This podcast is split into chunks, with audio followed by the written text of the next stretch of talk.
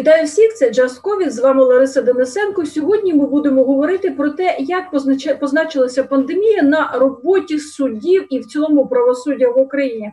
Мої спікери це голова суду, суддя Павло Пархоменко і експерт з питань правосуддя, кандидат юридичних наук Роман Куйбіда. І перше питання е, власне воно і до Романа, і до Павла. Загалом, а наскільки українські суди були готові до викликів, які поставила перед ними пандемія?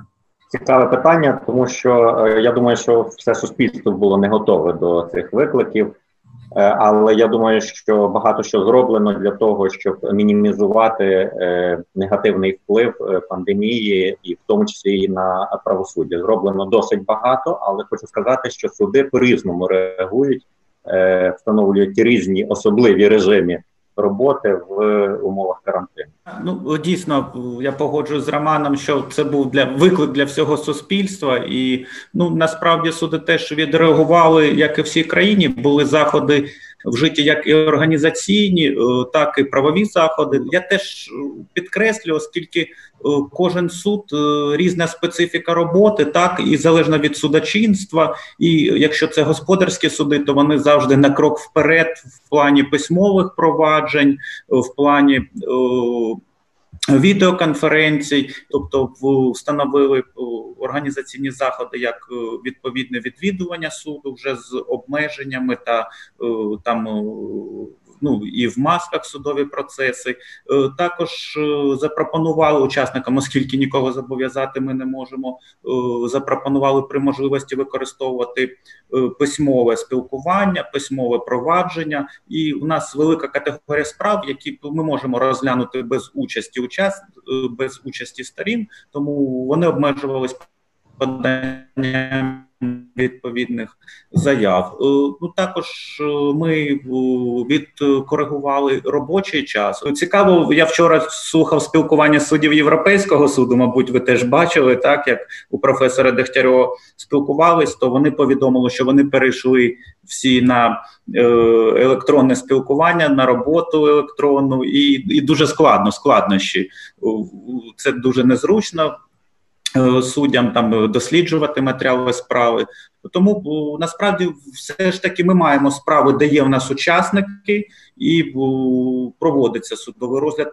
Велика кількість справ відкладається. Насправді Пане Романе, е, власне, які радять використовувати дистанційні практики і онлайн інструменти, загалом, якщо говорити про готовність європейських судів, про європейські стандарти правосуддя, які запроваджені у нас. Ну е, ніяких європейських стандартів стосовно е, програм, які потрібно використовувати, е, немає. Насправді, е, ну я думаю, що перша одні з перших, хто е, почали ставити питання в Європі про необхідність переходу на е, відеоконференції, це Велика Британія. Е, ми чому вони? Тому що вони доволі гнучки. Це система англосаксонська прецедентного права, е, тобто вони не настільки зв'язані з законом, і відповідно в них не було суттєвих перешкод для того, щоб принаймні е, не кримінальні провадження започаткувати самостійно без рішення законодавця. Які системи використовуються різноманітні е, в різні країни по різному вирішують е, та ж сама Британія, оскільки в них е, на робочих комп'ютерах суддів встановлений скайп для бізнесу. Вони пропонують використовувати скайп, але так само і можливо в форматі Zoom. Тобто якихось серйозних обмежень немає. Щодо України, то в Україні вийшла досить цікава ситуація. Суди досить швидко відреагували на рішення законодавця, яке було прийнято 30 березня про перехід некримінальних видів судочинства, е, можливість застосування відеоконференції за клопотанням учасників процесу, і е, е, почалися е, засідання. От перші, які відомо в форматі Zoom, тобто через програму Zoom, е, деякі суди, зокрема господарський суд міста Києва, вирішив, що вони будуть використовувати Skype, але буквально через декілька днів після впровадження цього закону Державна судова адміністрація е, сказала, що в нас є своя програма EasyCon, і будемо її використовувати. Власне, вона встановила е, так як безальтернативний варіант. Хоча в подальшому після певної критики, зокрема і цього програмного продукту, Державна судова адміністрація не наполягала, сказала, що суди самостійно можуть вирішувати, які інструменти застосовувати. Особливість цієї системи в тому, що для її використання потрібно ідентифікувати себе за допомогою електронного цифрового підпису. А Павле, а, ну знову ж таки, в продовження розвиток того, що говорив Роман. А власне, що ти вважаєш? Е, можна використовувати в подальшому, можливо, після пандемії залишити як достатньо ефективний інструмент е, судочинства. Дякую. Е, насправді, електронне судочинство взагалі це ну дійсно вимога часу, і від цього ми вже не відійдемо в нікуди. І ну це нормально. Це нормально, це потрібно впроваджувати. Ми розвиваємося, розвивається судочинство, і е, особисто скажу щодо нашого суду, то ми жодного досвіду не маємо використання просто виходячи з тієї категорії справ, у нас не було такої необхідності. Якщо це в нас спадкові справи, так то це люди з села, це бабусі, і це дуже складно робити. І тут ми обмежуємося письмовим провадженням, і вони пишуть заяви, якщо це справи ну більш прості, скажімо. Е, звичайно, е, я теж особисто от просто поділюсь досвідом як суддя, оскільки ми практикували і відеоконференції. Е, раніше ми практикували, і я сам в деяких випадках відмовляв проводити відеоконференції з іншою місцевістю. Насправді, е, мій такий основний мотив був це мені складно сприйняти сторону. І якщо дуже складна справа, то мені просто насправді дуже складно в якісь одиничні допити свідка, там скажімо, то е, це теж нормально використовувати можна, але тут дійсно постає питання. Щоб ідентифікувати цю особу, це теж може виникнути питання. Що я бачу, Романе, я бачу, ти хочеш додати до того, що проговорено. Прошу. А я думаю, варто пояснити е, глядачам, що е, взагалі е, в форматі відеоконференції справи в Україні розглядаються десь вже, мабуть, 8 років. Е, але що це за формат? Це суд-суд або суд пенітенціарний заклад. Тобто, е, якщо, наприклад, моя справа розглядається десь в іншому куточку України, і мені е, ну, тяжко, накладно, чи з якихось інших причин е, не хочеться чи немає можливості поїхати, то я можу е, попросити той суд, який розглядає справу, щоб він провів відеоконференцію з судом, який найближче до мене. І от власне в такому режимі е, таких клопотань досить часто багато розглядалося справ. Що є новим зараз з початку квітня, це те, що є можливість брати участь в судових розглядах з свого дому або свого офісу, тобто е, не виходячи е, з дому, це зручно, це дешево. Технічних перешкод навіть як таких немає. Головне запровадити це. І от, власне, карантин став тим таким чарівним поштовхом до того, щоб все-таки почати користуватися цими можливостями, які технології вже дають нам. Дякую, Романе. Дякую, Павле. Давайте поговоримо про стандарти роботи е, суду, а які в будь-якому разі мають дотримуватися незалежно від того, які обставини навколо. Я думаю, що тут дуже просто відповісти на це запитання. Е, це стандарти Європейської конвенції з прав людини, так право на справедливий суд, розгляд впродовж впродовж розумного строку, е, щоб розгляд був відповідно справедливий, і е, також щоб розгляд був публічний. Отут якраз, мабуть, найбільше питань виникає, оскільки багато судів просто зачинили свої двері для відвідувачів е, допускають тільки учасників справ. Коли проводяться відео е, засідання в режимі відеоконференції, і учасники процесу беруть участь дистанційно, то закон чітко вимагає, що повинна бути онлайн-трансляція судових засідань. І, от за моїми спостереженнями, фактично тільки один суд. Забезпечив трансляцію тих засідань, які відбувалися в форматі Zoom. Це Дніпрі е, окружний адміністративний суд. Е, він проводив е, трансляцію на Ютубі. Власне, суддя створив аккаунт, канал і дав можливість власне тим, хто спробував приєднатися до цієї конференції в Zoom, Там ну, з'явився рядок з адресою на Ютубі, і можна було спостерігати. Сьомий апеляційний адміністративний суд теж провів декілька засідань такому форматі, і тільки після звернень я маю на увазі в форматі Zoom, і тільки після звернень оприлюднив відеозаписи е, цих судових засідань. Тому ну, в контексті європейської конвенції до цієї практики придертися складно. Але хочу сказати, що мої спостереження, як це відбувається е, в Штатах, в Сполучених Штатах, в е, Великій Британії, то е, там е, ось ця публічність, вона на першому, ну не скажу не що на першому місці, але це обов'язкова умова і вони дуже поважають е, цей стандарт і намагаються всіляко забезпечити. Там є різні підходи, і те, що журналістам надається можливість долучитися, наприклад, до скайп.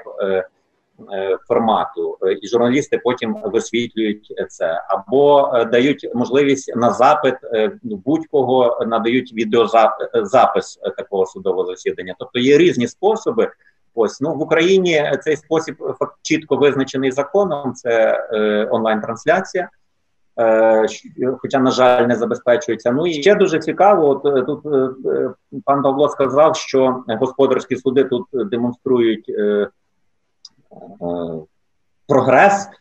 З цим не можу погодитися. Е, якщо навіть проаналізувати реєстр судових рішень, то ви побачите, що більшість ухвал це про відкладення. Е, або про відкриття провадження у справі, але не призначення судових засідань на конкретний час. І кількість е, судових рішень, які ухвалюються за наслідками розгляду справ в господарських судах, е, дуже низька. Ну, наприклад, е, за квітень е, Тернопільський господарський суд Тернопільської області ухвалив нуль рішень. Інші суди, ну, наприклад, е, е, Миколаївський, Херсонський, там 20-30 рішень максимум ухвалені по суті справ, і більшість з цих судів не ініціюють навіть ну не інформують про можливість е, розгляду е, онлайн е, справ. Е, є винятки. Безумовно, є винятки. Харків, якщо не помиляюся, Київ, передусім Київ, тому що в Києві розглянута найбільша кількість справ е, в господарських судах, е, в тому числі й е, з використанням конференцій. Але от для прикладу, ну щоб показати можливості і прогрес, ну, наприклад, Скадовський суд, районний суд Херсонської області, він пропонує сторонам брати участь в судовому процесі через відеоконференції і призначає справи в такий спосіб, реагуючи на ті клопотання, які є. В той час, як господарські суди, ну тої ж Херсонської області, взагалі.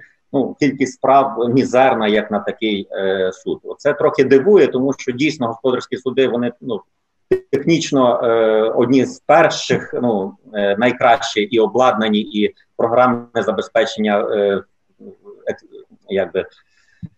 Експериментально впроваджували передусім в господарських судах. Ми от під час нашої розмови виокремили кримінальні провадження. Я хотіла би до них повернутися і сказ і поговорити про те, власне, як зараз відбуваються а, процеси кримінальні. А... Ці провадження, як правило, ми розглядаємо і Тобто, якщо там не з'являються свідки, то досліджуємо письмові докази, змінюємо порядок дослідження, ну за згодою звичайно учасників, і тому в основному в нашому суді саме кримінальні провадження, то вони більш-менш розглядаються, і мабуть ще спрощу і скажу головне, головне надати можливість сторонам. Тобто я завжди е, кажу: ну дійсно, це право на справедливий суд, так? Тобто, це е, конвенція передбачає процесуальну справедливість, і вона я завжди кажу, що потрібно, щоб сторонам надана була можливість висловити свою позицію щоб вони висловили свою позицію, були створені умови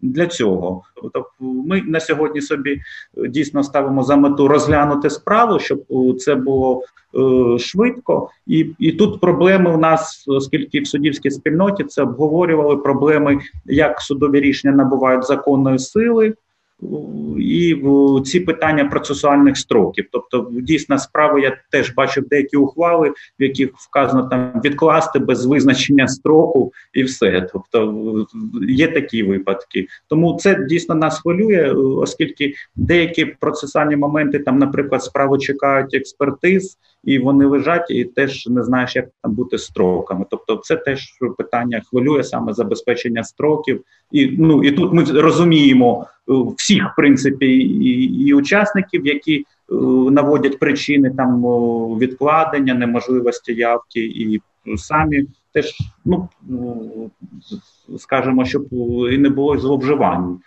Ну будь-кого це можуть бути приклади суддівські, учасників, теж зловживані в цих питаннях строків. У нас проблеми, якщо ці справи відомі, так про адміністративні правопорушення і притягнення водіїв, які в нетверезому стані керують транспортними засобами. То ми е, у нас є проблеми так щодо закриття за строками і нез'явлення таких осіб. Вони не з'являються, не з'являються, вказують е, у нас епідемія, і все і тут обмежені строки, і це теж одна з проблем, скажімо.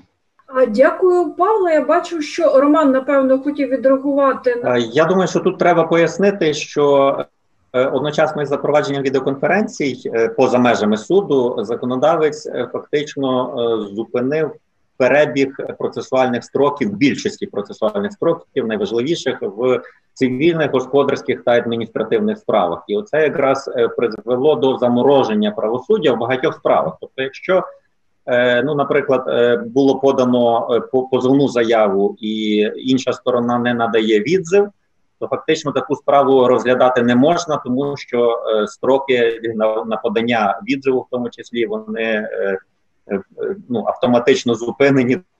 І будуть продовжувати після того, як завершиться е, карантин. Таке рішення законодавця, як на мене, неправильне. Воно воно дуже хибне і правильніше, мабуть, дати можливість суду в кожному конкретному випадку вирішувати питання про продовження чи про поновлення процесуальних строків, залежно від того, чи сторона е, має можливість з'явитися в суд, не має можливість з'явитися в суд і так далі. От що стосується справ про адміністративні правопорушення, то тут очевидно, що треба було б е, знову ж таки законодавцю е, зупинити перебіг ось цих строків для притягнення до адміністративної відповідальності е, для того, щоб мати можливість вже після е, завершення карантину, в тих випадках, якщо сторона не може з'явитися, тут е, розглянути цю справу і вирішити її е, по суті. Хоча е, можу сказати, що на замороження правосуддя пішли в багатьох країнах, тобто лише в багатьох країнах фактично зосередилися тільки на вирішенні термінових справ. Відклавши усі е, інші, ну перелік цих термінових справ може відрізнятися від країни до країни.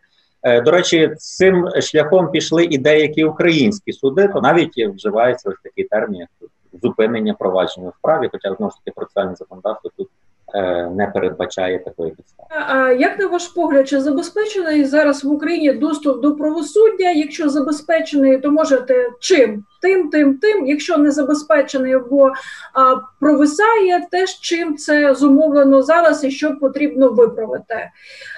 Тобто, чи забезпечений доступ до правосуддя наразі в умовах пандемії на ваш погляд? В даній ситуації ми е, справи розглядаємо, і в принципі суттєвих. Е, зупинок немає обмежень доступу громадянам, якщо до звер... у зверненні до суду такого теж немає, оскільки ми приймаємо будь-які документи, справи призначаються до розгляду, вони не лежать. Вони призначаються до розгляду і розгляд відбувається.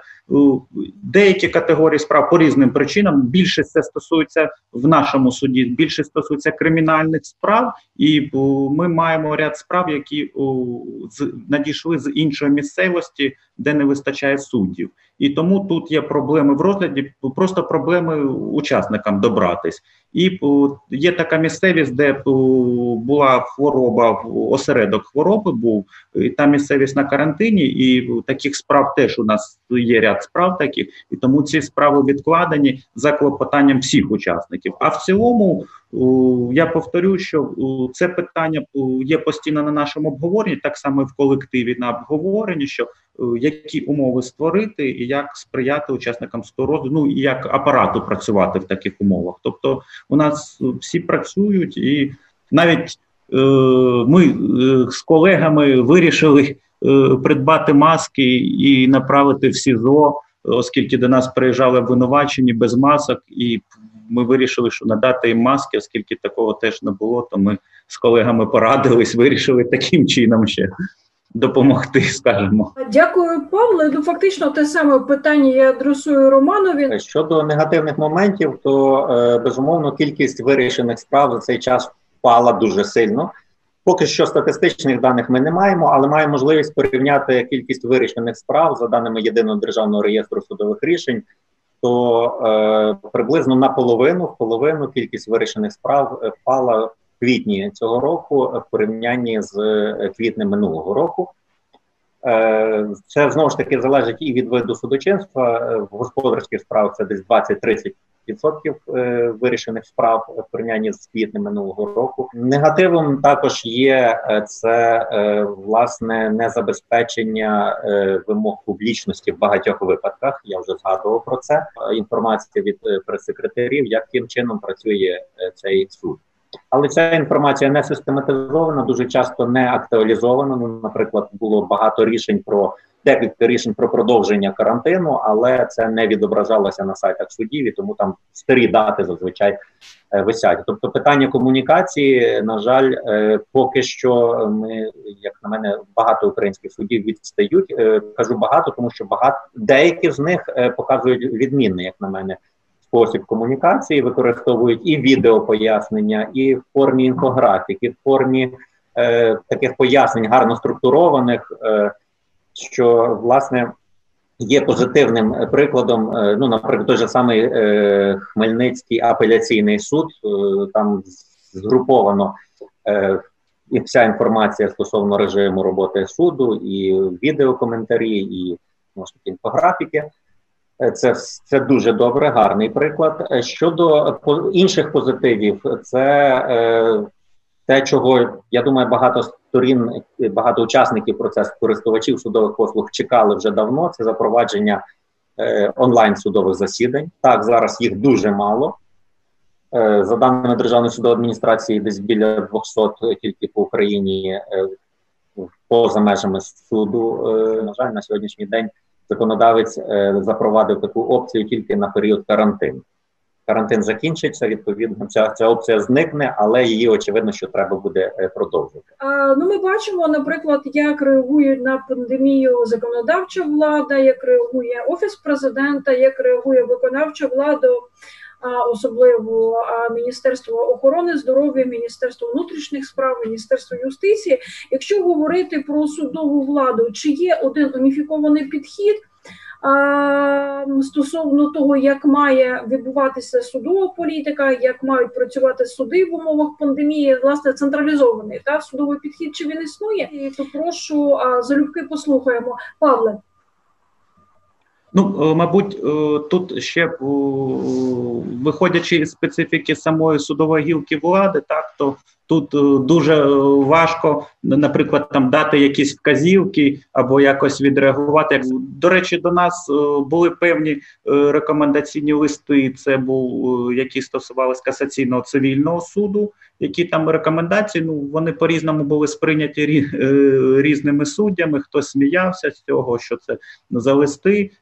Також певні питання були на обговоренні ради суддів на місцевий рівень в колективі. Звичайно, це питання обговорювалось, і дійсно е, ми виносили це на збори суддів, е, питання щодо організації роботи, і е, намагались їх навіть і відобразити там графік роботи, дійсно довести до громадян. Але і як сказав Роман, що в нас це не було теж систематизована. Я почув для себе багато таких прикладів, що дійсно е, потрібно систематизувати і в питанні комунікації, навіть і до громадян е, довести, оскільки ми е, так були певні, скажімо, спроби, але вони не були так систематизовані. Скажу, як людина, яка тут сидить в провінції за роботою, то до нас це питання, скажімо так, не надходило і або ми йому не приділяли, не приділяли уваги, що є ось такі там суттєві е, суттєві рішення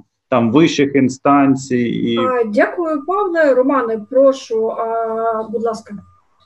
Ну, я спробую порівняти з реакцією е, суддівського самоврядування на події 2014 е, року, так, коли почалися бойові дії на сході України, і власне суди е, опинилися фактично ну в ситуації, коли не знають, що робити. Так е, органи суддівського врядування самоврядування тоді е, не дали якихось сигналів цим судам, що робити. Що стосується е, ситуації з карантином, то Рада суддів досить оперативно. Рада суддів вже прийняла відповідні рекомендації. А перед тим ще були листи від голови ради суддів судам. Е, то були певні рекомендації, які е, я думаю, що багато суддів зорієнтували в тому, яким ну, в якому напрямку йти. Йдеться про е, зменшення кількості осіб, які е, звер... які при... приходять до суду. Це там йдеться про обмеження доступу відвідувачів. Е, це і можливість е, е, запровадження відеоконф... не запровадження, а використання відеоконференц-зв'язку ще до прийняття рішення законодавцем, але також були рекомендації щодо спілкування і подання клопотання електронною поштою через систему електронний суд, і навіть була рекомендація забезпечити доступ до матеріалів справи за допомогою електронної пошти. Ось е, потім, через тиждень, після рішення ради суддів, Вища рада правосуддя фактично продублювала це ж саме рішення і подала як свої рекомендації. Ось, але кожен суд він самостійно вирішував е, в який спосіб, е, яким чином функціонувати в таких умовах. І на жаль, в Україні тут є ну величезний спектр різних рішень, які часто е, не залежать від е, виду судочинства, не залежать від інстанції і так далі. Тобто, це ну таке і суб'єктивний підхід кожного суддівського колективу або голови суду. До того, яким чином вирішити це питання, на жаль, якогось уніфікованого підходу немає, і тому я і наголошував, що в цьому випадку дуже важлива комунікація з боку суддів, щоб вони інформували е, користувачів за допомогою вебсайтів. Е, знову ж таки, Україна не унікальна в цій е, ситуації, тому що в багатьох країнах так само кожен конкретно суд він е, приймає рішення, яким чином функціонувати. От взяти, наприклад, ту ж саму Англію, Уельс е, чи Ірландію, там Сполучені Штати, вони на на своїх сайтах систематизують цю інформацію і подають. І видно, що різні суди приймають дещо різні е, підходи щодо того, яким чином забезпечувати правосуддя в таких умовах, але принаймні інформація про це є, і це е, дуже важливо. Отже, Романе, якщо подивитися на загальну картину в країні стосовно кримінальних процесів, кримінальних проваджень, на що можна звернути увагу? Це справді це та категорія справ, які які надаються пріоритети, і в кримінальних справах замороження як такого немає. Єдине, що дійсно є чимало відкладень, які пов'язані з неможливістю свідків, е, учасників процесу прибути е, в судове засідання через відсутність транспортного сполучення. Але е, знову ж таки суди розглядають ці справи. Буквально днями законодавець дав можливість використовувати відеоконференцію і знову ж таки поза межами суду і для розгляду кримінальних справ. Е, поки що ну невідомо, яким чином впроваджується ця норма, наскільки це є поширено, оскільки це тільки-тільки-тільки набрав чинності відповідний закон. Е, Що стосується е, позитивних прикладів, то можу навести, наприклад, антикорупційний суд, вищий антикорупційний суд, і зачинили свої двері для зовнішніх відвідувачів але вони організували онлайн-трансляцію всіх оцих судових засідань, які відбуваються. Тобто е, є можливість спостерігати за судовими процесами, які відбуваються в антикорупційному суді. Ось і тому це досить позитивний приклад. Там гарно, як на мене, інформують е, також і про режим роботи е, суду. Забезпечено всі умови також і для учасників процесу санітайзери там і так далі, дотримання соціальної дистанції намагаються теж контролювати, наскільки е, я спостерігав. До речі, е, це одна з проблем, е, про яку не волію чомусь не говорити, і навіть рада суддів не акцентувала увагу на цьому. Це дотримання соціальної дистанції, але це дуже важливо насправді і. З досвіду інших країн, наприклад, вони змінюють розсадку, схему розсадки учасників процесу і відвідувачів в залах судових засідань, тобто е, намагаючись розсадити в такий спосіб, щоб е, ну, дотримувалася ця дистанція у вигляді там двох метрів, десь півтори метри. Ну, різні є підходи. Ось на це, на жаль, е, в багатьох українських судах не звертають е, увагу і не наголошують на цьому. Ми вже проговорили, як функціонують різноманітні юрисдикції, судові плюси і мінуси, але пандемія породжує, окрім нових правил, ще і нові прецеденти. Так, це судові рішення, які фокусуються саме на випадках, які спричинені пандемією. От якщо можна ілюстративно кілька прикладів навести з судової практики, як власне судова практика реагує на пандемію. А, Павле. Е, ну, у зв'язку з даними подіями це е, торкнулося і нашого суду, оскільки виникла нова категорія справ, зокрема, це справи про адміністративні правопорушення, які пов'язані з умовами. Е, з порушеннями умов карантину, тобто і особливо на початку запровадження досить велика кількість протоколів надійшла від е, правоохоронних органів. Ну е, це новий склад, скажімо, правопорушень, який не був популярний, і ми одразу побачили проблему. Це ну звичайно, це проблема оформлення таких протоколів, змісту їх їхнього змісту. Це впливало і на викладення самого і об'єктивної сторони правопорушення, ну і як наслідок закриття таких справ, або є приклади, коли там справи повертали на дооформлення. Тобто, ну кожна ситуація вона насправді індивідуальна, і ми бачили у нас приклади, коли був складений протокол на пенсіонерів е, на особу, яка здійснювала ксерокс. І вона здійснювала ксер, ксерокопії паспорту для осіб, яких послали з лікарні Е, щоб вони відксерили паспорт і подали ці документи для сімейного лікаря і склали протокол, тобто на цю особу, яка здійснювала там ксерокопію. Скажімо, тобто, ну є є такі випадки, є різні ситуації, досить серйозні штрафи передбачені. Ну я думаю, що ми з часом побачимо, що оскільки справи про адміністративні правопорушення вони на апеляційній інстанції е, закінчуються їх розгляд, скажімо, і вищі інстанції цього не бачать е, цих е, проблем. Тому, скажімо, це суди перші загальні суди вони напрацьовували цю практику як виносили відповідні постанови, ряд осіб було притягнуто. Тобто, це, скажімо, виникла нова категорія справ, нові судові рішення, скажімо, викликані цими умовами. Наразі ми почули, що суди працюють. Є і плюси, і мінуси в тому, як виконуються провадження, як йдуть слухання. Сподіваюся, ви почули багато цікавого і корисного сьогодні для себе. Це був Жасковід. Ми говорили про роботу судів в умовах пандемії. З вами була Лариса Денисенко. Долучайтеся до наших трансляцій.